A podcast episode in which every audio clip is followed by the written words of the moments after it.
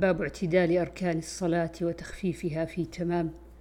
عن البراء بن عازب قال رمقت الصلاة مع محمد صلى الله عليه وسلم فوجدت قيامه فركعته فاعتداله بعد ركوعه فسجدته فجلسته بين السجدتين فسجدته فجلسته ما بين التسليم والانصراف قريبا من السواء. وعنه قال كانت رسول كانت صلاة رسول الله صلى الله عليه وسلم وركوعه وإذا رفع رأسه من الركوع وسجوده وما بين السجدتين قريبا من السواء.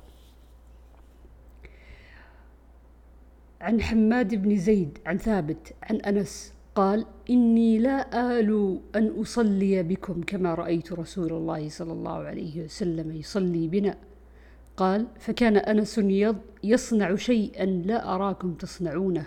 كان إذا رفع رأسه من الركوع انتصب قائما حتى يقول القائل قد نسي. وإذا رفع رأسه من السجدة مكث حتى يقول القائل قد نسي.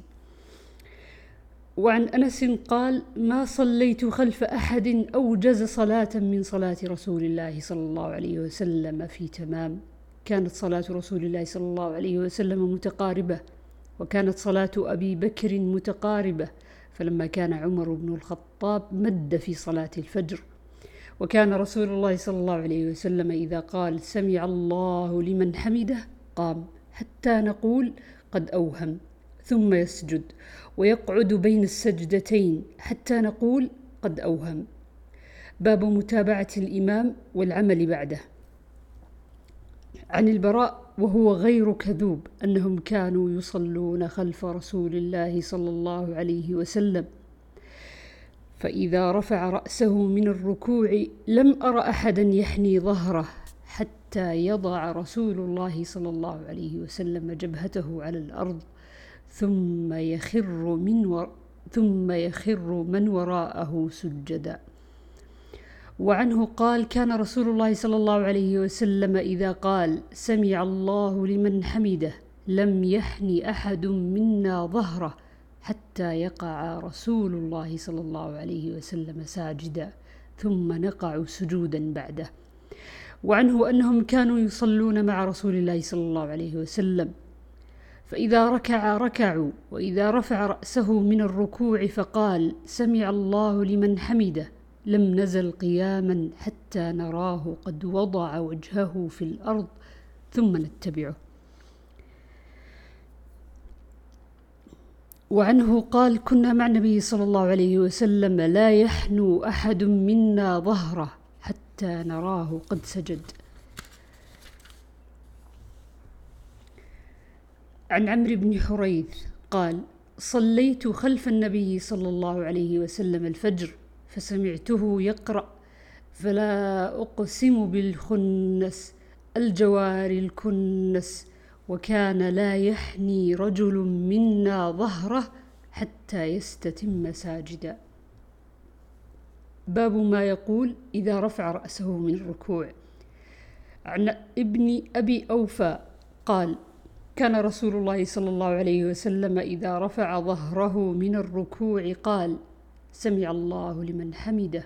اللهم ربنا لك الحمد ملء السماوات وملء الأرض وملء ما شئت من شيء بعد.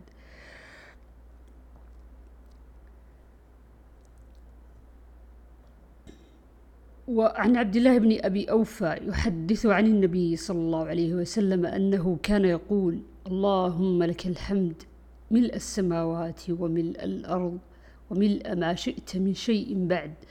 اللهم طهرني بالثلج والبرد والماء البارد.